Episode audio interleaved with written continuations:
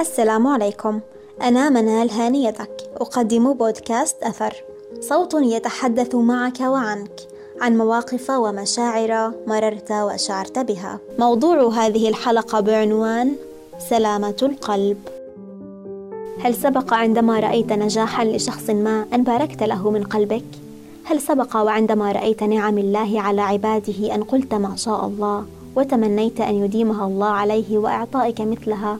هل سبق وأن تمنيت الخير للآخرين كأنه يخصك؟ ففرحت لفرحهم وباركت لهم.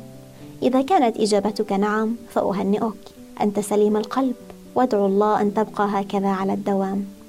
أما إذا كان لديك شيئا من الانزعاج بما لدى الآخرين فاستمع إلي عندما خلقنا الله وزع أرزاقه على عباده بالعدل.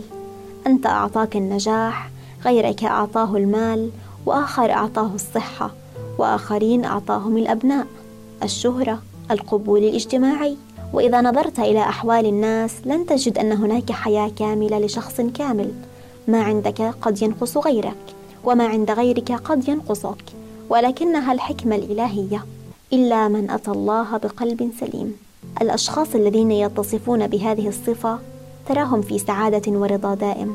يحمدون الله كثيرا مبتهجين وعلى ثقة بأن الله ما خلقهم ليتركهم ولكنه أعطاهم ما يناسبهم من الأرزاق.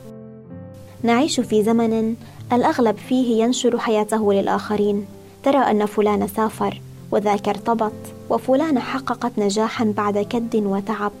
بيت فاخر ملابس باهظة حياة مثالية مظاهر ملفتة. فأصبح هناك نوع من المقارنة بين الأشخاص. وربما تجد في نفسك شيئا من لماذا هم وليس أنا؟ فتنشغل بما لدى الآخرين وبشعورك بالحقد والحسد تجاههم. احمي قلبك وادعو اللهم اسلل سخيمة قلبي أي نقه من الحقد والحسد والضغين والكره وانظر إلى ما عندك واحمد الله عليه وتمنى الخير للناس أجمع وقل ما شاء الله فالله بمشيئته أعطاهم وبمشيئته يعطيك.